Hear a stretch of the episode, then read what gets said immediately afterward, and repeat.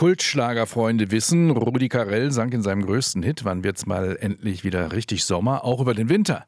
Der Winter war der Reinfall des Jahrhunderts, nur über 1000 Meter gab es Schnee. Mein Milchmann sagt, dies Klima hier, wen wundert's, schuld dran ist nur die SPD. Top aktuell. Heute müsste man statt SPD nur auf Ampel reimen. Also, wann wird's mal wieder richtig Winter? Das singt er nicht, aber das fragt er sich. Der ARD-Meteorologe vom Dienst, Tim Steger. Hallo, Herr Steger. Hallo, Herr Castricius. Ihre Kollegen vom Deutschen Wetterdienst haben soeben den Winter, die Winterwetterbilanz präsentiert. Subjektiv würde ich fast fragen, welcher Winter denn? Objektiv, wie war er? Ja, er war wieder sehr mild, äh, wie schon so häufig in den vergangenen Jahren. Äh, die Abweichung betrug 2,7 Grad im Verhältnis zu den Jahren 1991 bis 2020, die aktuelle Referenzperiode und damit der drittmildeste Winter seit Messbeginn 1881. Milder war es nun 2006, 7 und 1920. Also die jüngsten Jahre sind insgesamt sehr mild geworden und dieser Winter macht da wieder keine Ausnahme.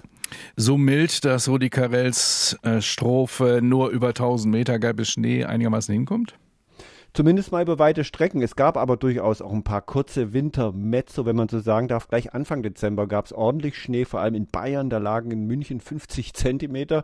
Auch in Brandenburg waren so 5 bis 10 Zentimeter zu genießen, eine geschlossene Schneedecke. Das hat sich aber relativ schnell dann gehabt.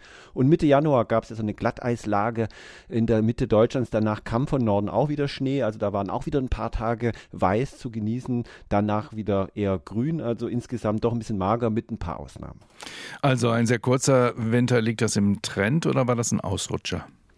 Es ist natürlich so, dass von Jahr zu Jahr schon ziemliche Schwankungen auftreten, aber der Trend ist schon deutlich sichtbar. Wir haben jetzt seit vorindustriellem Niveau, also ungefähr das Mittel 1850 bis 1900, jetzt einen Temperaturanstieg im Jahr um etwa 2 Grad deutschlandweit.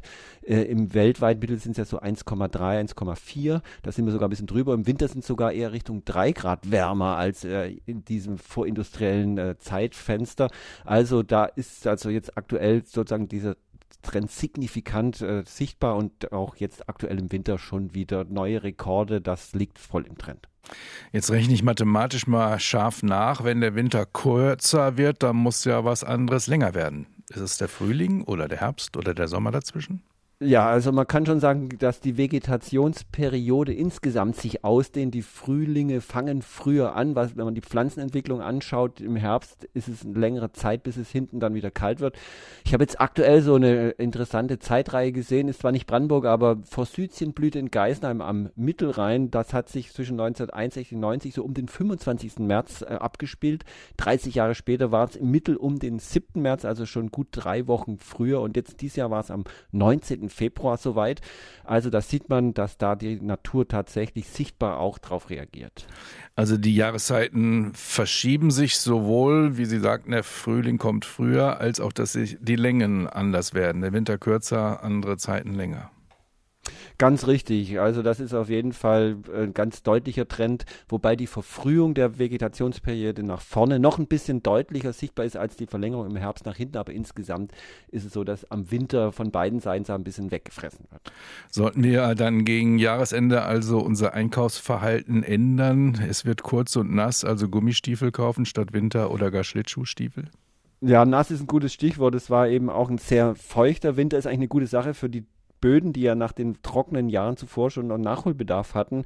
Es war, glaube ich, in Brandenburg sogar der feuchteste Winter seit 47, 48. Aber die Schwankungen sind eben sehr groß. Also es kann durchaus auch mal sein, dass man wieder ein kalter, trockener Winter folgt. Das weiß man nicht. Also ich würde auf jeden Fall die warmen Winterklamotten noch nicht irgendwie veräußern, sondern vielleicht noch parat halten.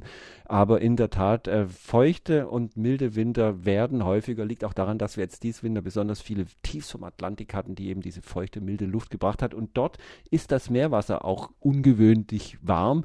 Das kommt noch mit dazu. Da spielen also quasi Effekte von weit entfernten Regionen eben auch mit hier nach Mitteleuropa rein. Aber jetzt kurz vor Märzbeginn können wir die Winterklamotten wegpacken und Veronika also, anrufen. Also, Veronika, der Lenz ist da. Ja, Genau, also es sieht im Moment nicht danach aus, dass der Winter nochmal richtig Comeback fahren möchte. Die Modelle sehen bis Mitte März kein Wintereinbruch, die kalte Luft ist auch relativ weit weg, ganz weit in Sibirien. Skandinavien ist mäßig kalt. Theoretisch kann es natürlich im März auch nochmal für Schnee und Winter gut sein, aber ich würde mal behaupten, die Wahrscheinlichkeit sinkt jetzt mit jedem Tag und wenn, dann wäre es noch eine Stippvisite. Also ich gehe mal davon aus, dass es nicht mehr einen richtigen krassen Winterrückfall diesen Winter gibt oder in diesem März. Wissen tun wir es aber noch nicht ganz wirklich genau. RBB 24 Inforadio vom Rundfunk Berlin-Brandenburg.